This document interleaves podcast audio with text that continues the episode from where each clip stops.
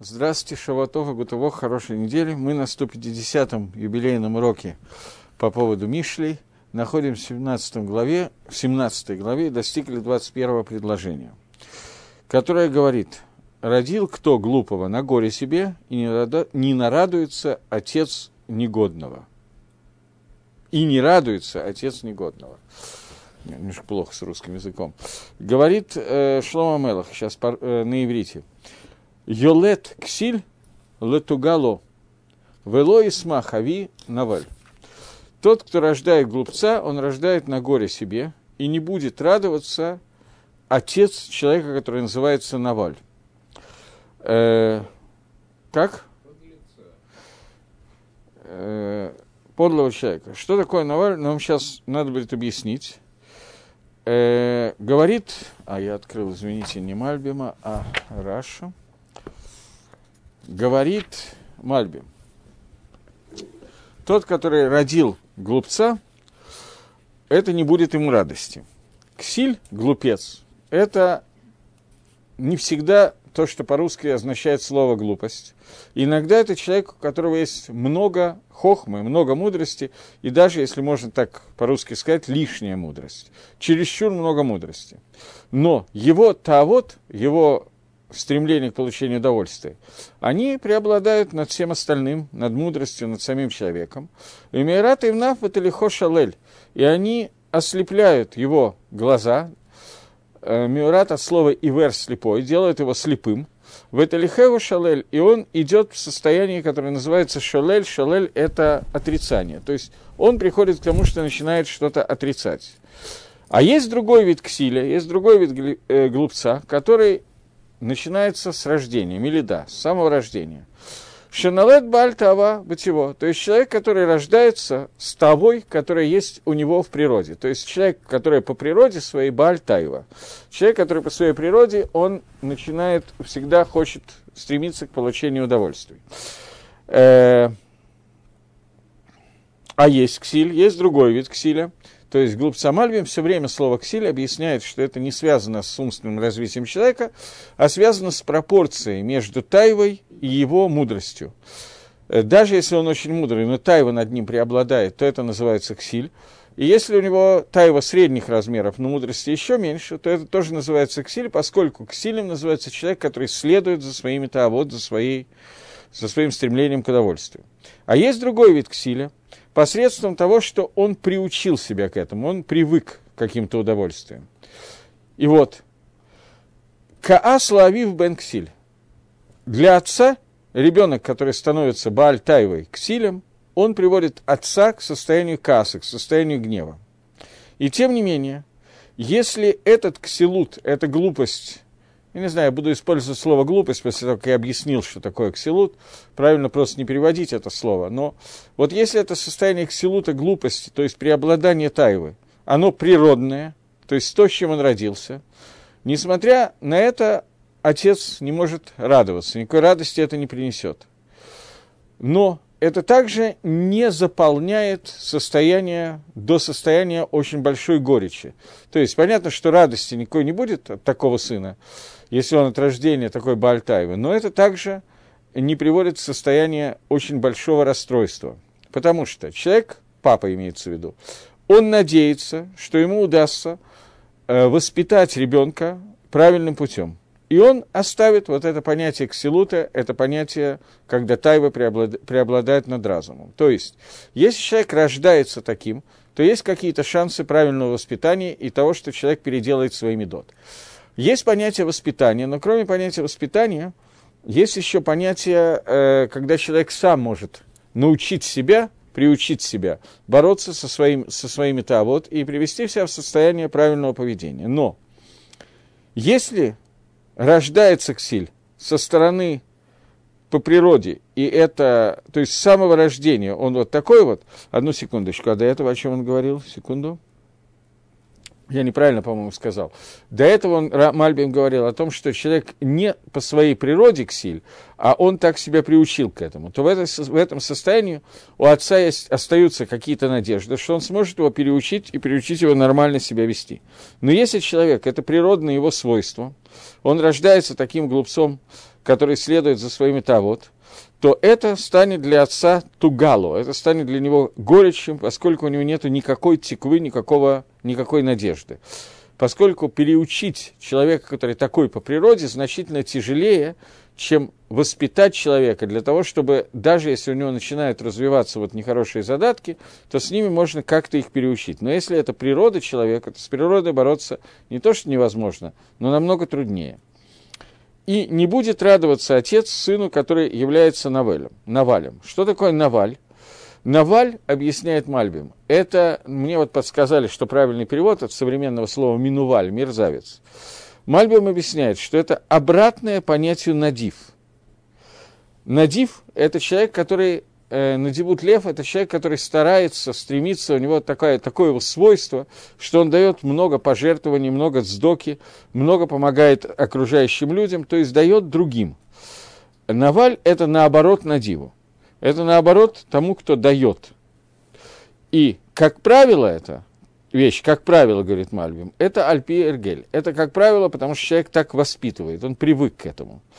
И есть такая ситуация, что отец вот этого наваля, он обучает его и воспитывает его для того, чтобы этот человек стал навалем, как он сам, и радуется этому. То есть человек, который сам по природе своей, ну, я не знаю, мерзавец – это не совсем то слово, которое здесь имеется в виду, жмот, человек, который не готов делиться, эгоист и так далее, то он очень часто воспитывает ребенка, чтобы ребенок вырос таким же, чтобы он не делился, потому как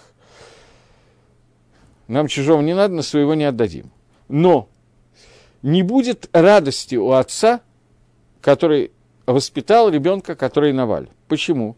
Что в конце концов, это не приведет к радости, потому что в конце известно ему, что эта радость превратится в горечь. Например, когда самому отцу понадобится помощь от сына, а такое периодически случается, то сын, поскольку он воспитан таким образом, о котором мы говорили, он этой помощи не окажет. И в результате отец, даже если он стремился таким образом воспитать сына, он, как бы мягко говоря, окажется расстроенным этим, расстроенным этим эпизодом. Гаон переводит этот пасук немножко в другое русло и говорит: «Юлат Ксиль, тот, который родил Ксиля».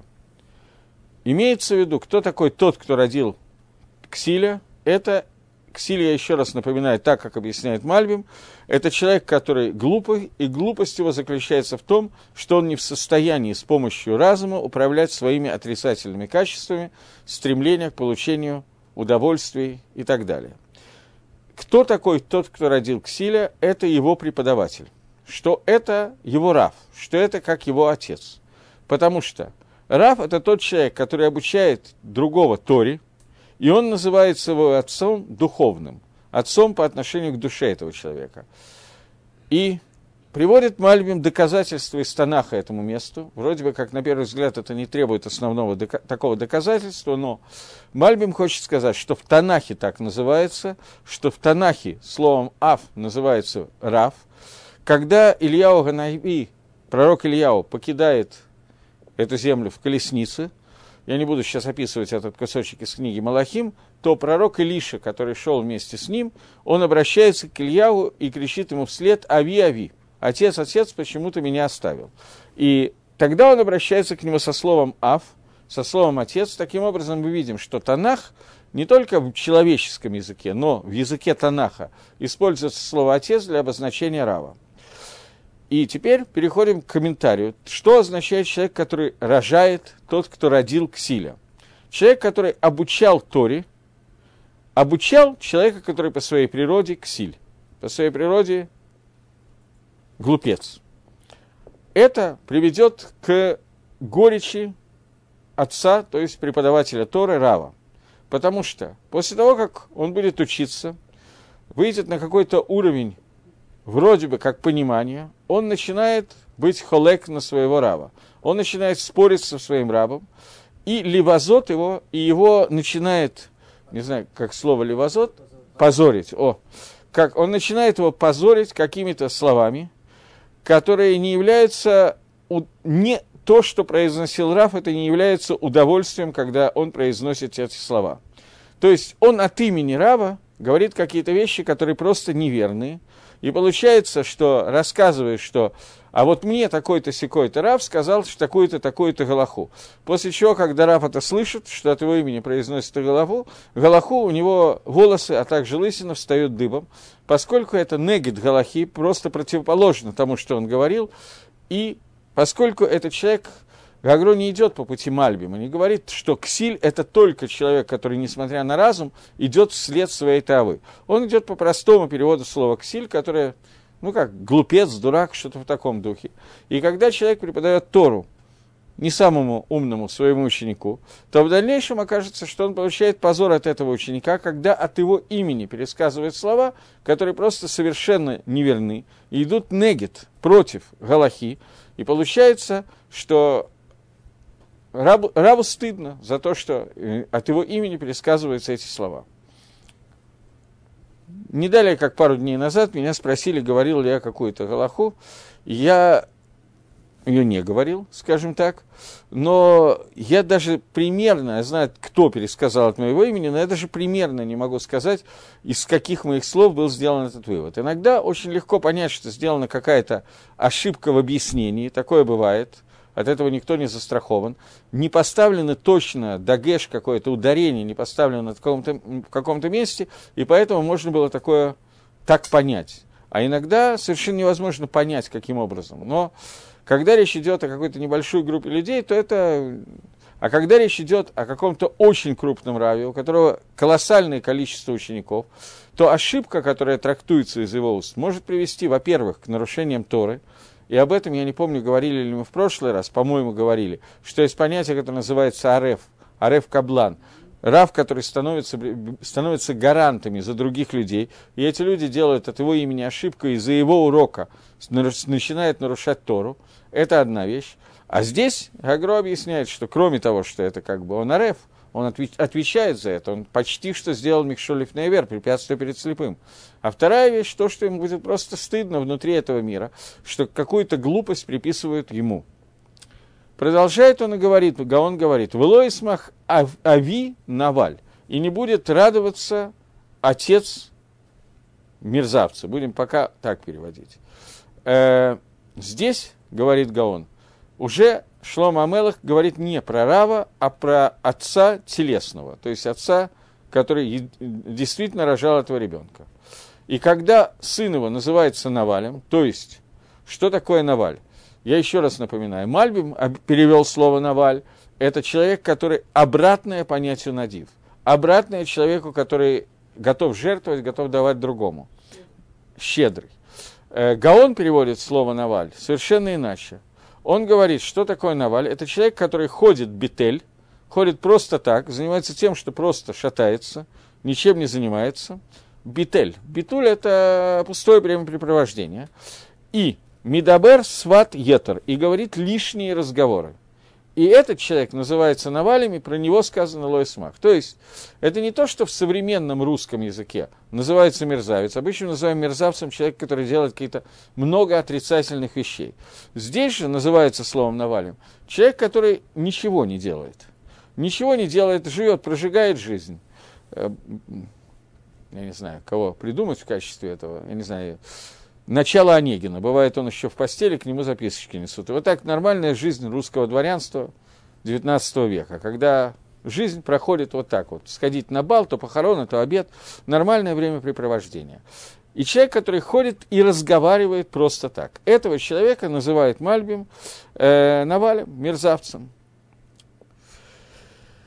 Э, я сейчас хочу перепрыгнуть на секундочку назад. Мы когда-то это учили, когда мы были моложе. В десятой главе книги Мишлей э, есть такой пасук. Один момент.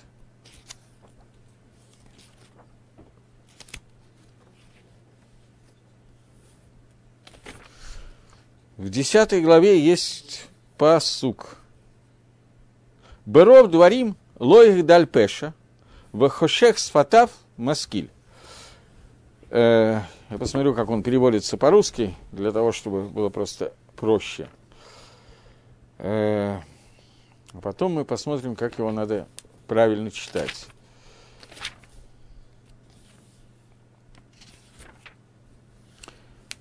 При многословии не миновать греха, а тот, кто сдерживает свои уста, тот называется мудрым. Теперь прочитаем, как это идет на иврите, и попробуем разобраться. «Беров дворим лоих даль пеша». Когда есть много слов, то невозможно избежать пеша. Пеша – это вид греха. «Вехосех сфатав», человек, который сжимает свои уста, он маскиль, он мудрый человек. Объясняет Гаон, о чем идет речь. Что даже если ты будешь говорить много хороших слов, выйдет на цель фанав. То есть вначале человек сказал какие-то... Поскольку он разговаривает все время, то он сказал какую-то гадость и обидел человека. После этого он много-много разговаривает, чтобы попросить прощения. Несмотря на это, невозможно избежать греха, обиды, которая идет от человека, которого он обидел, и ты приобретаешь человека, который тебя будет ненавидеть. То есть извиниться значительно тяжелее, чем промолчать. Не всегда, на самом деле. На личном опыте это не всегда так.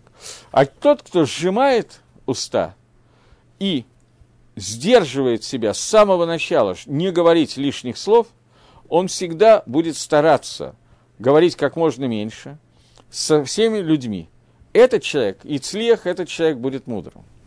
То есть в этом месте Гагро объясняет нам, что человек, который старается уменьшить свои слова по отношению к другим людям, разговаривая с другими людьми, у него будет успех, потому что он, поскольку мало разговаривает, он не сумеет обидеть человека. Человек же, который разговаривает много, он всегда каким-то образом, не заметив, обидит другого человека.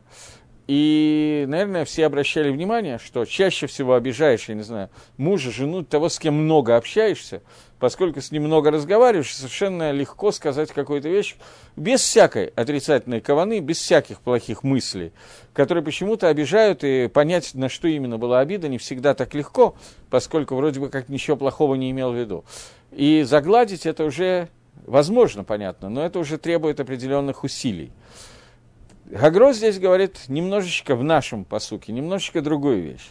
Он говорит о том, что есть человек, который отец, нормальный телесный отец, человека, который называется Навель. Навель – это человек, который ничем не занимается, занимается, мается дурью, проводит дни в нормальном времяпрепровождении, не делает авирот, но не делает мицвот, маасим тавим, он просто живет, ничем не занимаясь. И, естественно, поскольку это... такая жизнь называется бетель, то он много говорит дворим бетелем, пустых разговоров, пустых речей. Про этого человека написано, что не то, что он горечь для отца, но, тем не менее, радости это отцу не может принести, поскольку, ну, в общем, более или менее понятно почему.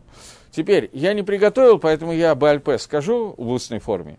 Когда-то мы на эту тему говорили, говорили, что есть определенный махлокис, спор между Рамбаном в Хумаше, в книге Вейкра, Паршат Кодш, по-моему, девятнадцатая глава, если я не ошибаюсь, и э, Рамхалем, когда Рамхаль объясняет миду, качество, которое называется пришут в Месилат-Ишарим. Э, Месилат-Ишарим построен так, что он рассказывает разные качества, которые должен приобретать человек, лестницу, по которой он должен подниматься, начиная с герута, с осторожности в исполнении, в ненарушении заповедей и, и так далее, доходя до к душе. Одна из вещей, которых он доходит, это пришут. Пришут – это когда человек отделяет себя от разрешенных вещей. То есть он ест меньше, определенные виды еды не ест и так далее. Не только с едой, понятно, это сказано, просто с едой проще всего это объяснить. И убирает от себя какие-то удовольствия, которые Тора разрешает. И Рамхаль объясняет, для чего это нужно делать. И Рамбан объясняет, для чего это нужно делать. И у них есть махлокис. Рамхаль объясняет, что человек, который не будет этим заниматься, будет просто раз... все, что разрешено, все будет делать и увеличивать удовольствие этого мира, то он придет к тому, что где-то в какой-то момент времени он приучит себя к удовольствиям настолько сильно, что ему будет очень тяжело от них устраниться. И когда у него... не будет возможности получать удовольствие разрешенные, то поскольку он не может отказаться от удовольствия, он начнет получать запрещенное удовольствие. Пожалуйста, сравните это с комментариями Гаона на начало этого пасука. Я повторяю начало этого пасука. Тот, который преподавал Ксилю, а, не с Гаоном, а с Мальбимом я хотел, тот, который являлся человеком, родившим глупца, то есть человека, который идет на поводу собственных таавот, этот человек доставит горе, страдания своему отцу. Почему? Потому что человек, который постоянно идет на поводу своих желаний, и желания, они сильнее, чем разум, даже если эти желания изначально были разрешенные, идеальные и так далее, то по Рамхалю он придет к тому, что когда ему не, не удастся удовлетворить свои удовольствия с разрешенным способом, он начнет это делать запрещенным, поскольку он уже приучил и не может бороться со своими таавот. Рамбан идет по совершенно другому пути и говорит, что даже если нам стопроцентно известно, что этот человек никогда не нарушит ни одну заповедь Торы, и его таавот не приведут ему к нарушению Торы, он всегда будет держать их только на разрешенном уровне, и говорит Рамбан, что это вполне возможная вещь, то даже в этом случае Тора предписывает ему быть гдошим тию, будьте святыми. Понятно? Нет, непонятно, надо было это сказать. Понятие гдуша, святость, и понятие пришут, отделенность от каких-то вещей, когда я себя пореш, мафриш, отделяю от себя разрешенные вещи, это две стороны одной медали, только одна из них, гдуша, это с заповедями делай, а другая приша, это с заповеди не делай. То есть лифрош от разрешенных вещей, это как бы продолжение заповедей, которые говорят не делай, а ликадеш себя, осветить себя, это продолжение заповеди делай, когда даже в том, что не является разрешенным, запрещенным, я тоже должен себя осветить себя в поведении и так далее. Так вот, говорит Рамбан, что человек, который будет себе, разрешит себе все, что разрешает ему Тора, и будет проводить время в состоянии, когда он ничего не нарушает, но доставляет себе все удовольствия этого мира, которые можно придумать, подобный человек называется «Минуваль Баршут Гатора». Дословный перевод «мерзавец в рамках Тора». Это тот Наваль, Минуваль, Наваль, о котором говорит сейчас нам Шломо Мелех, что человек, который Наваль, который проводит время бестолково, протекает у него время, постоянные разговоры, постоянное, ну, понятно, о чем идет речь, вот такое, вот такая жизнь. Этот человек называется Навалем, и он не может доставить радости отцу. В связи с тем, о чем говорит Рамбан, это становится очень понятно. В связи с тем, что Гаон объяснил нам в предыдущем пасуке, в десятой главе, пустые разговоры, абсолютно пустой, никуда не направленный трёп, который делает человек, это трёп, который не доставляет радости отцу по той причине, что он не может не привести каким-то авирот, который человек сделает, он обидит кого-то и так далее. Кроме этого, Гаон здесь об этом не пишет. Но речь идет, понятно, что речь идет о мужчине. Э, и человек, который говорит пустые разговоры, он нарушает заповедь, которая называется «дворим бетейлем». Пустые речи. Есть пасук в Торе, который говорит «Вадибарта бам». О Торе сказано, вы будете говорить их, эти слова, слова Торы. И Гемора говорит «Дибарта бам, вело дворим бетейлем». Есть заповедь говорить слова Торы, и заповедь Исур Асе, запрет делай, говори их слова Торы, а не говори дворим бетейлем. Поэтому Наваль, человек, который будет постоянно вести пустые разговоры, даже если он умудрится никого не обидеть, то он все равно нарушит заповедь говорить слова Торы и будет э, вместо слов Торы говорить дворим бетейлем. Таким образом, у нас получается как бы несколько объяснений того, что такое Наваль, и все они достаточно хорошо входят в пасук, и все, в общем, вытекают из этого пасука Шломо Мелеха. Рамбан, Мальбим и Гаон в двух местах немножко разные. Окей? Тогда мы можем переходить к следующему пасуку. Пасук номер двадцать два говорит нам. Я читаю вначале по-русски, но... «Сердце веселое, благо... благотворное лекарство, а дух унылый сушит кость». Э, говорит Шломо Мелех. Лев самех етив гего, вырох нахеа, теебеш гором. Э, ну вот, наверное, надо переводить так, как он по-русски перевел еще раз. Сердце, которое радостное, он улучшает состояние, которое называется гего.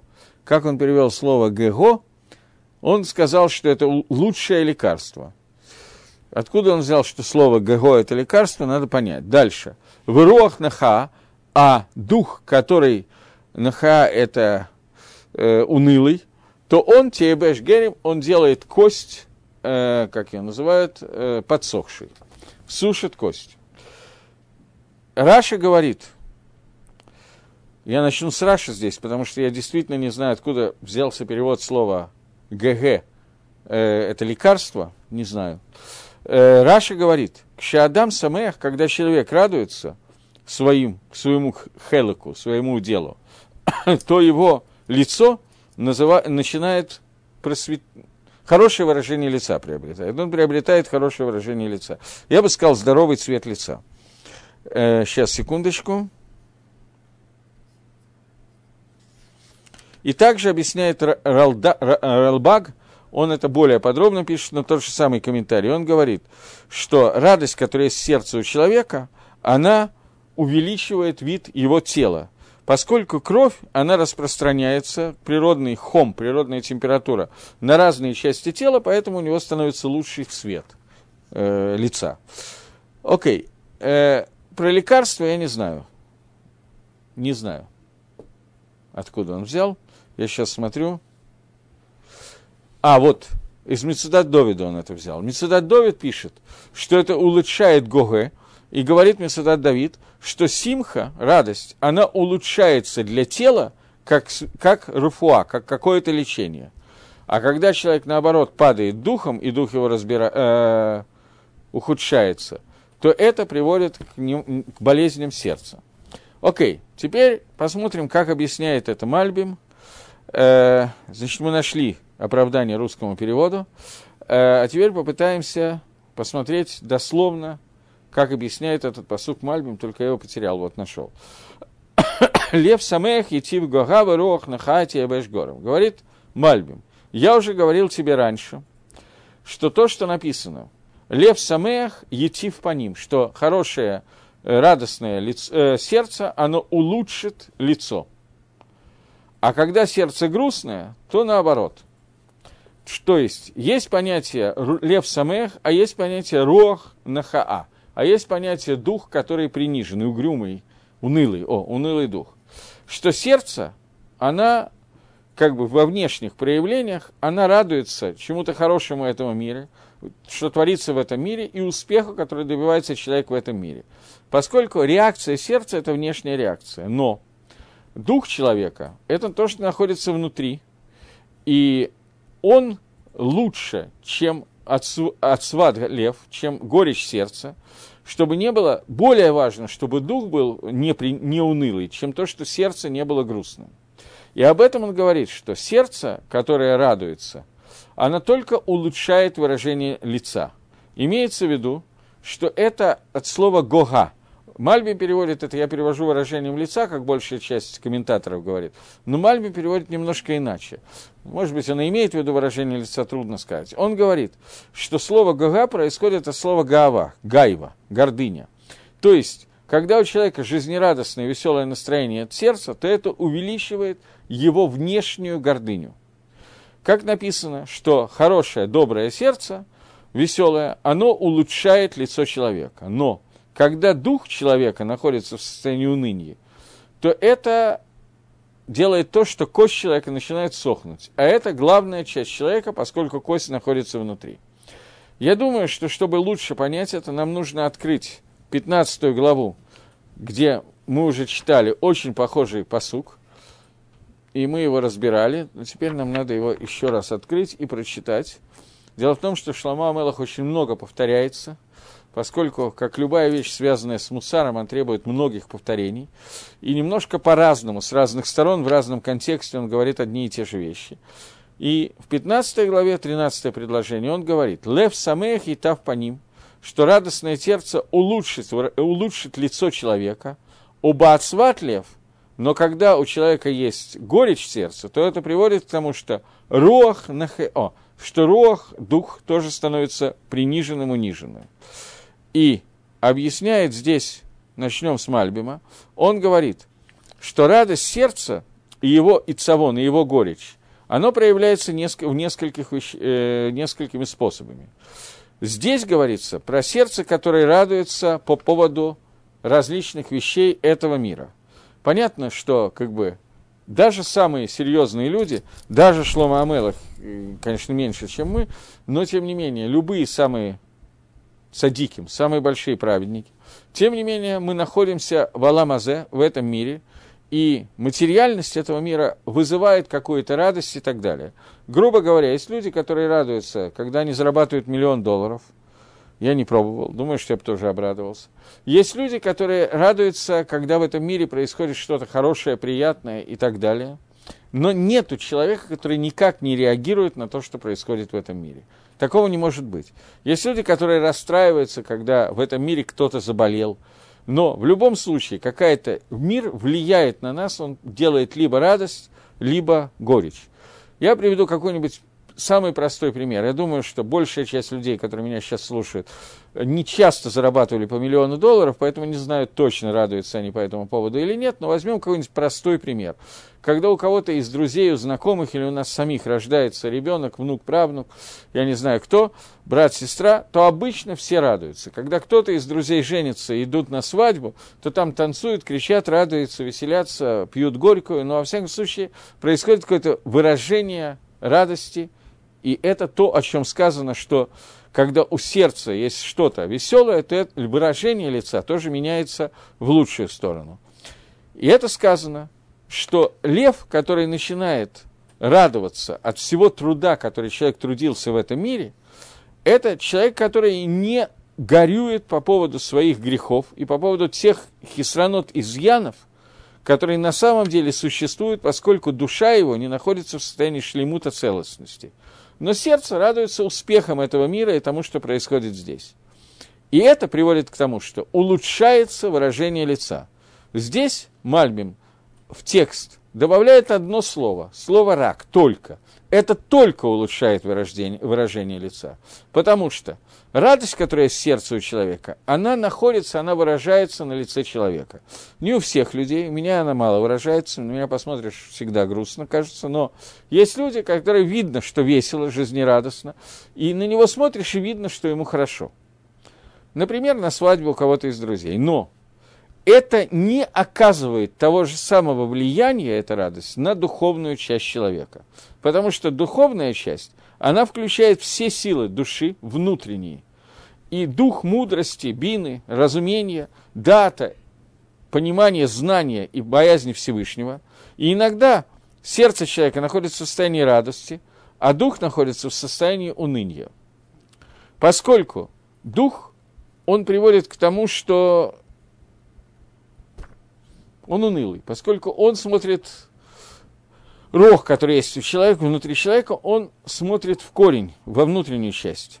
Поэтому посредством этого уныния это приводит к тому, что самое внутреннее, что есть в теле человека, оно тоже получает тот же бгам, тот же изъян, который находится в духе, э, в духе то есть он митьявеш, он немножко с, э, засыхает.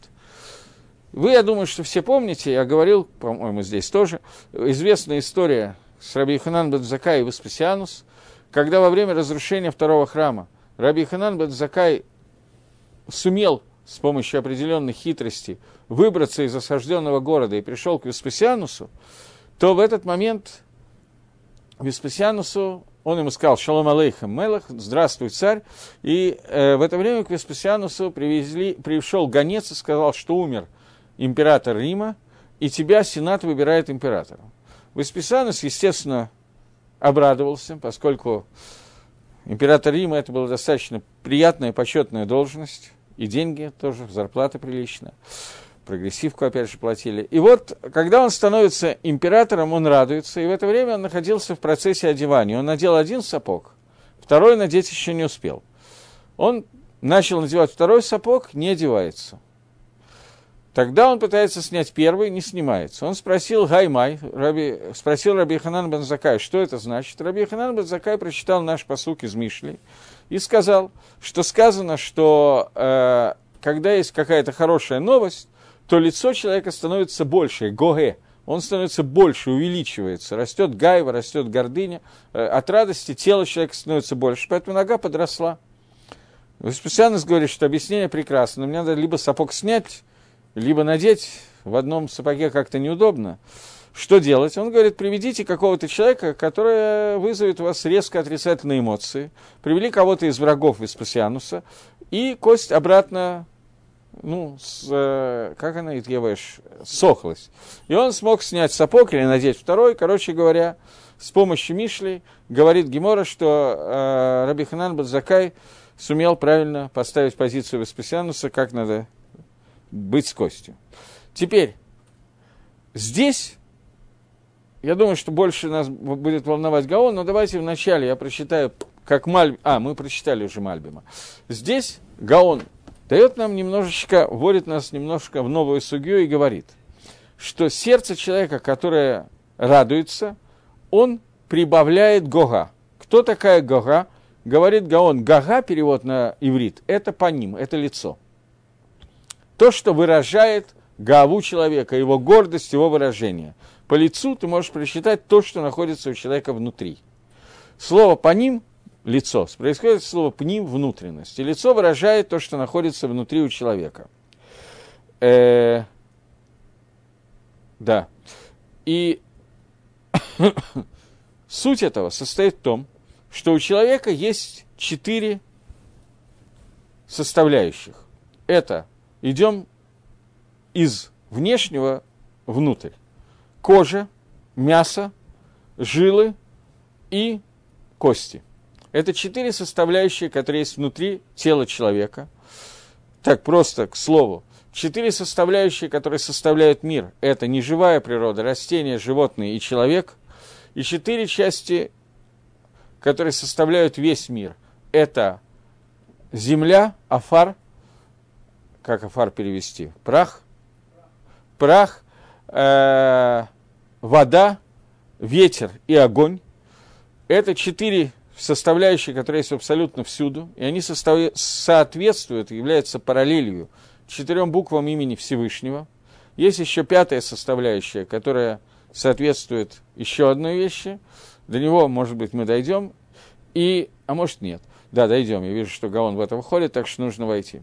Так вот, внутри человека есть четыре составляющих – кожа, мясо, жилы и кости. Ор, то есть кожа, он находится снаружи, и он является самым плохим из них всех. И самым важным из них, самым внутренних, является, идем дальше, басар, это следующая часть, это более внутренняя, чем кожа, но более внешняя, чем все остальное. После этого идут гидим, это и нервы, и жилы, и сухожилия, и кровеносные сосуды, оно все называется гидем, оно находится внутри мяса. И после этого идут кости, которые являются самыми внутренними из всего. Они соответствуют четырем э, часть, частям души, которые есть в человеке. Самая нижняя из них – это нефиш, это, ну не знаю, все, все переводится словом душа. Следующая – рох, следующая – нашама и следующая – хая. Я могу перевести дословно, но это не имеет никакого смысла, поскольку все это четыре уровня души, которые есть снизу вверх. Самая нижняя – это душа, нефиш, которая соответствует, ей соответствуют двигательные функции, которые соответствуют животному, в некоторых местах называется животная душа. Следующее – это рух, который иногда переводят дух просто для того, чтобы какое-то слово по-русски сказать, потому что все одно и то же. Только это уже мужской род, поэтому так вот его перевели. Рох – это то, что отвечает за процесс речи, который есть у человека. Нешама – это еще более высокая часть души, которая отвечает за процесс размышления на духовном уровне. И хая – это то, что находится над всем ним, оживляющая часть души. Это совсем-совсем верхняя часть души, которая как бы сверху озаряет все, что есть. Есть еще пятая часть души, которая называется ихида, которая соответствует в имени Всевышнего четырехбуквенному. Бук, коц, точечки, последней, самой верхней точки первой буквы Ют имени Всевышнего. И, но про нее мы, говорит Гаон, мы сейчас не говорим, потому что нету никого, кто заха, кто удостоился, чтобы она у него присутствовала.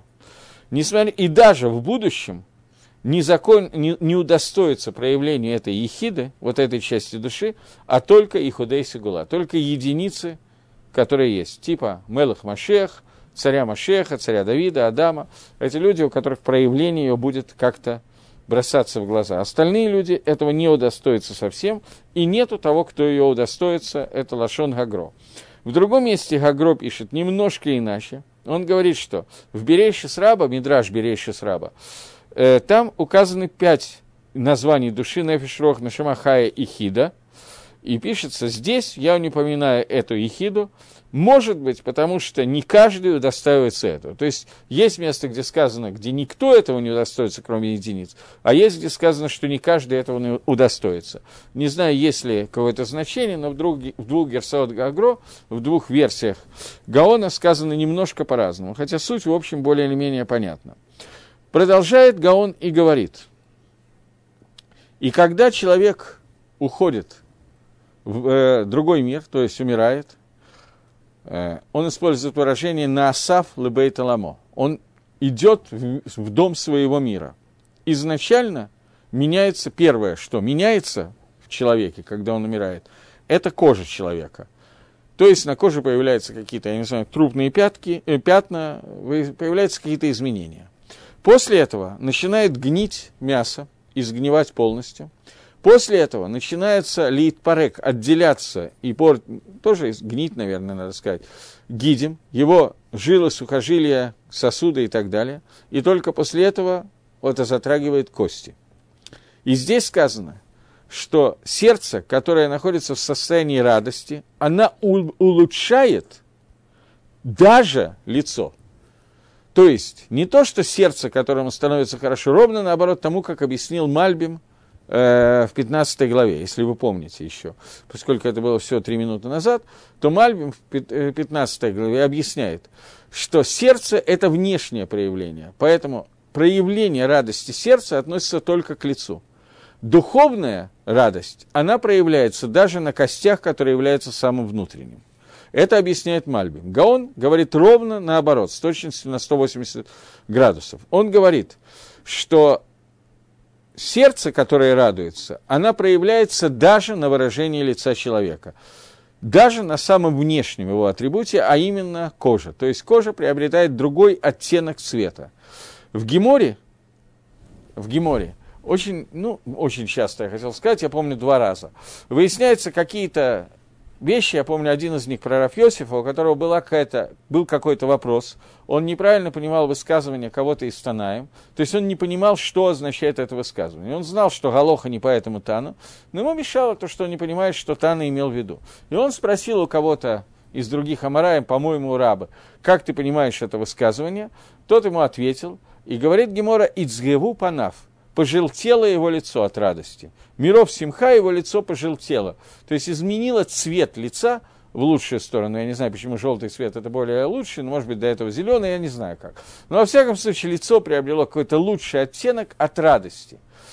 То есть это то, о чем говорит Гаон, что когда у человека есть настоящая радость, такая, что, которая затрагивает сердце, то это затрагивает все четыре уровня человеческого тела, даже самый внешний цвет кожи на лице. Но рох наха тиеве шафилу герем, а дух, который э, угрюмый, унылый, он начинает сушить даже кости. Что имеется в виду герем? Почему сказано, говорит Гаон, герем, а не эцем? Гарма – это кость на иврите, но эцем – это стандартное слово кость. Гарма употребляется реже. Так вот, почему здесь употребляется именно это слово? Говорит Гаон, эцем – это внешняя часть кости. Кость делится на саму кость и внутри костный мозг, который находится внутри него. То есть какая-то некая полость, в которой находится костный мозг. Так вот здесь сказано, что даже этот костный мозг внутри кости высыхает, когда, когда человеку, человек становится унылым, когда у него духовное уныние наступает. То есть э, Гаон хочет сказать, что и то, и другое оказывает влияние на все четыре органа, не органы, я не знаю, как это назвать, но все четыре уровня человеческого тела, от костного мозга до кожи, и то, и другое оказывает влияние, просто говорится сердце даже на кожу, а духовное э, опустошение, унылость даже на кость. И лихойра, на первый взгляд, как бы понятно, что... Кто я такой, чтобы задавать вопросы, но тем не менее.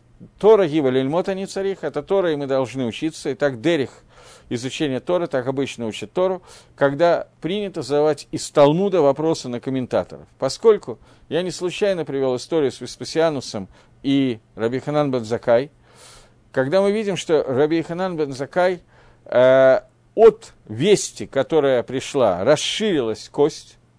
Понятно, что эта радость была не духовная. Трудно очень назвать духовной радостью то, что его сделали императором Рима. Немножечко повысили зарплату и немножечко кого-то добавили. Духовностью здесь и не пахнет. И тем не менее, у Веспасиануса расширяется кость. И это тот пасук, который приводит Гемора. Значит, мы видим, что от радости сердца расширяется и кость тоже. И это соответствует Гаону, который говорит о том, что расширяется все, включая кожу, даже кожу. Но понятно, что начинается с кости и с ее мозга. И это Негет Мальбима, который говорит о том, что когда у человека есть радость только внешняя, которая затрагивает сердце и не затрагивает душу, то мы видим, что речь идет об изменении только лица и не касается костей. И наоборот. Здесь Лихойра в Геморе, Машма, так как объясняет Гаон этот пасук, а не так, как объясняет Мальбим в пятнадцатой главе. Окей. Кушья, кушья, наверное, Мальбим знал, что ответит, но я не знаю, что он должен сказать. Окей, двинемся дальше. Думаю, может, еще здесь что-то важное у нас есть. Может быть, и есть.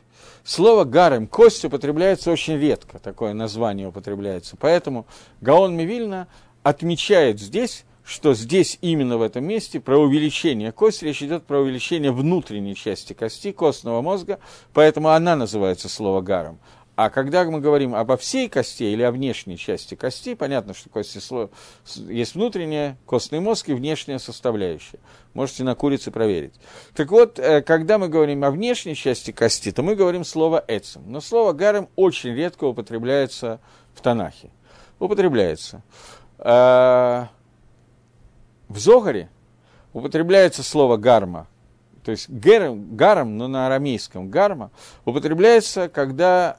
говорится о том, что поскольку ту часть Торы, которая называется Кабола, учат абсолютно все, все остальные части не очень приняты к учению, а эта почему-то скрытая часть Торы пользуется бешеной популярностью, то абсолютно все с самых первых шагов своих в Торе слышали о том, что существует такая косточка, которая называется косточка, не знаю, лус, лос, как она называется, по-разному ее считают, косточка, из которой будет происходить воскрешение мертвых после того, как А Кодыш Баругу будет оживлять мертвых после прихода Машиаха. Слышали про эту косточку, луз, которая существует.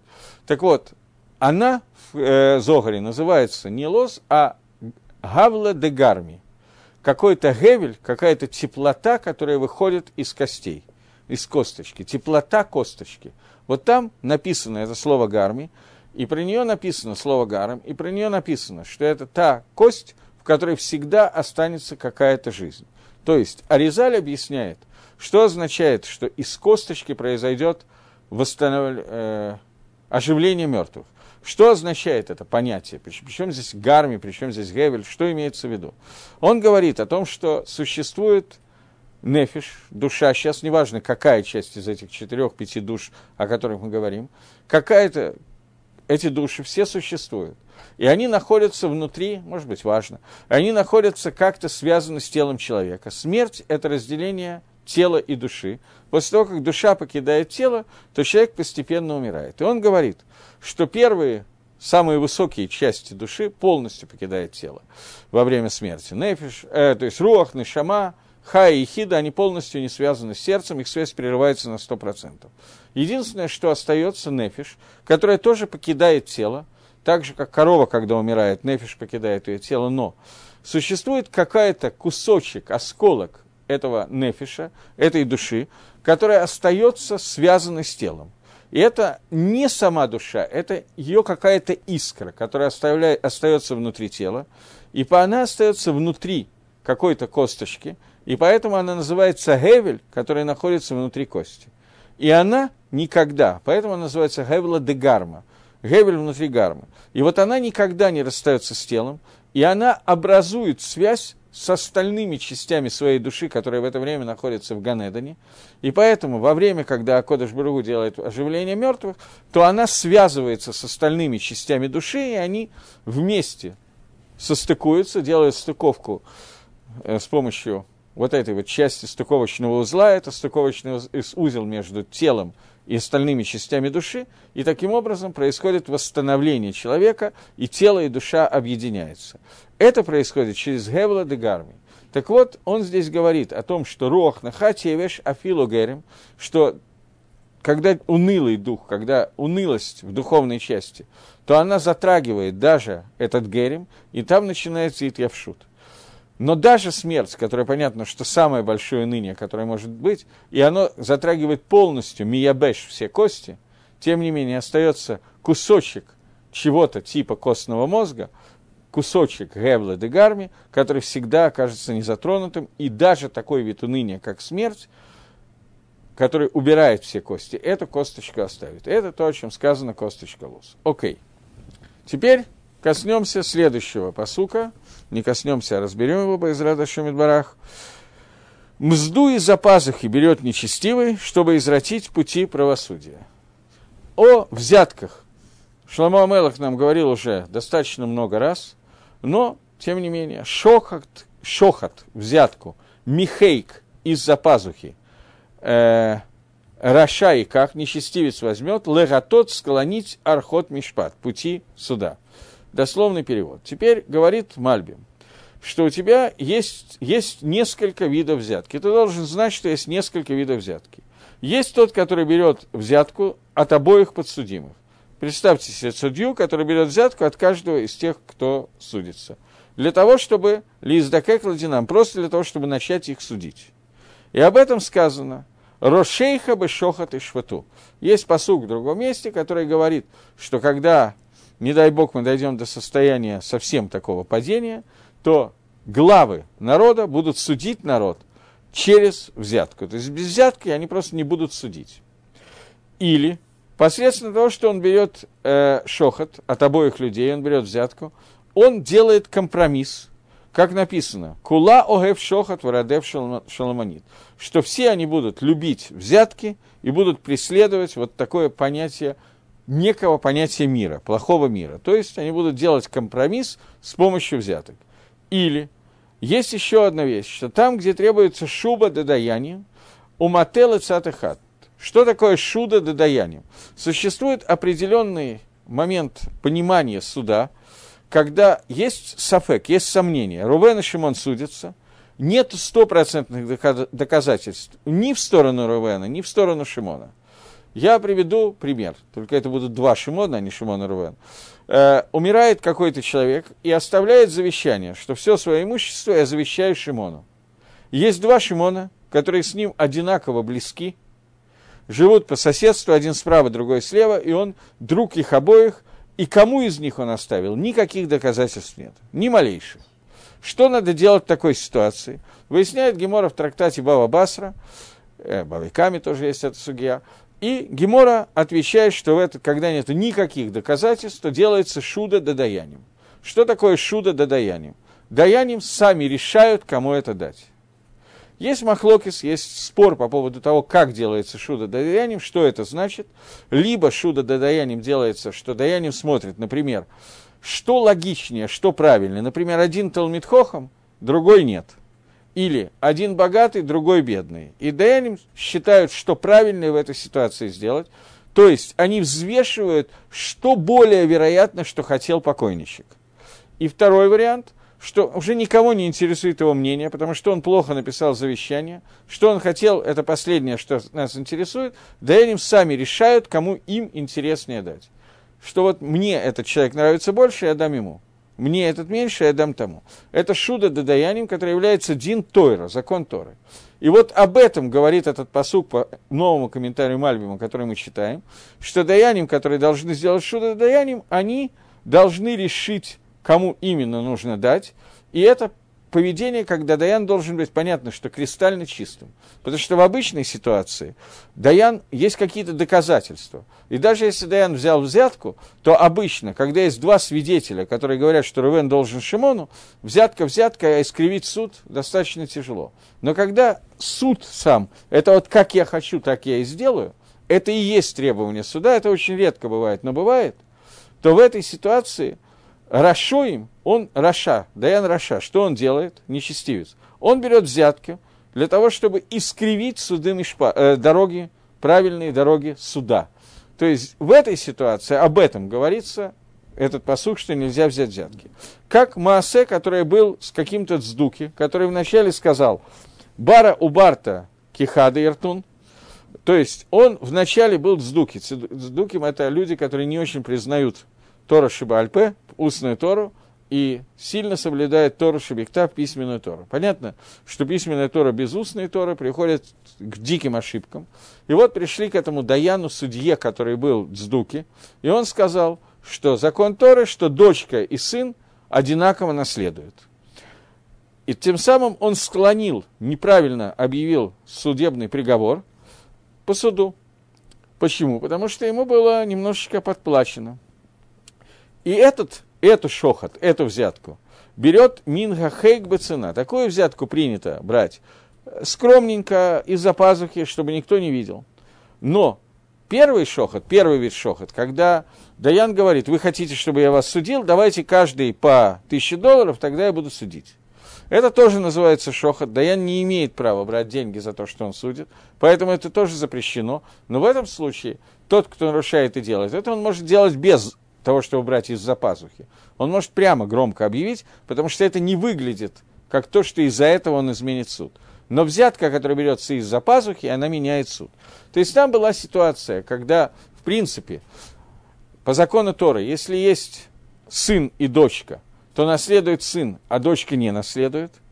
Но этот дздуки, поскольку он получил из-за пазухи небольшой подарок от дочки, то он решил, что правильно, чтобы дочка тоже наследовала. Поэтому он искривил закон Торы и объявил его с точностью да наоборот. Вот подобные вещи можно сделать только из-за пазухи. Таким образом, Мальбим объясняет этот пасук двумя как бы путями. Либо это изменение прямой заповеди Торы, которая делается, либо, что этот пасук говорит про шуда да даяним, когда альпидин, даян сам решает по закону, кому нужно дать и кому не давать. И в этой ситуации понятно, что взятка, взятая из-за пазухи, полностью меняет весь суд. Говорит Гаон, мы вроде как успеваем, что шохот михей крашайках. Это относится, говорит Гаон, к тому, что сказано раньше, к предыдущему пасуку. Предыдущий пасук, который говорит о душевном опустошении, о душе, которая находится в состоянии уныния. Что это тоже делается, когда берется взятка от Раши. Человек, который берет взятку от Раши, он приводит в состояние уныния свою душу.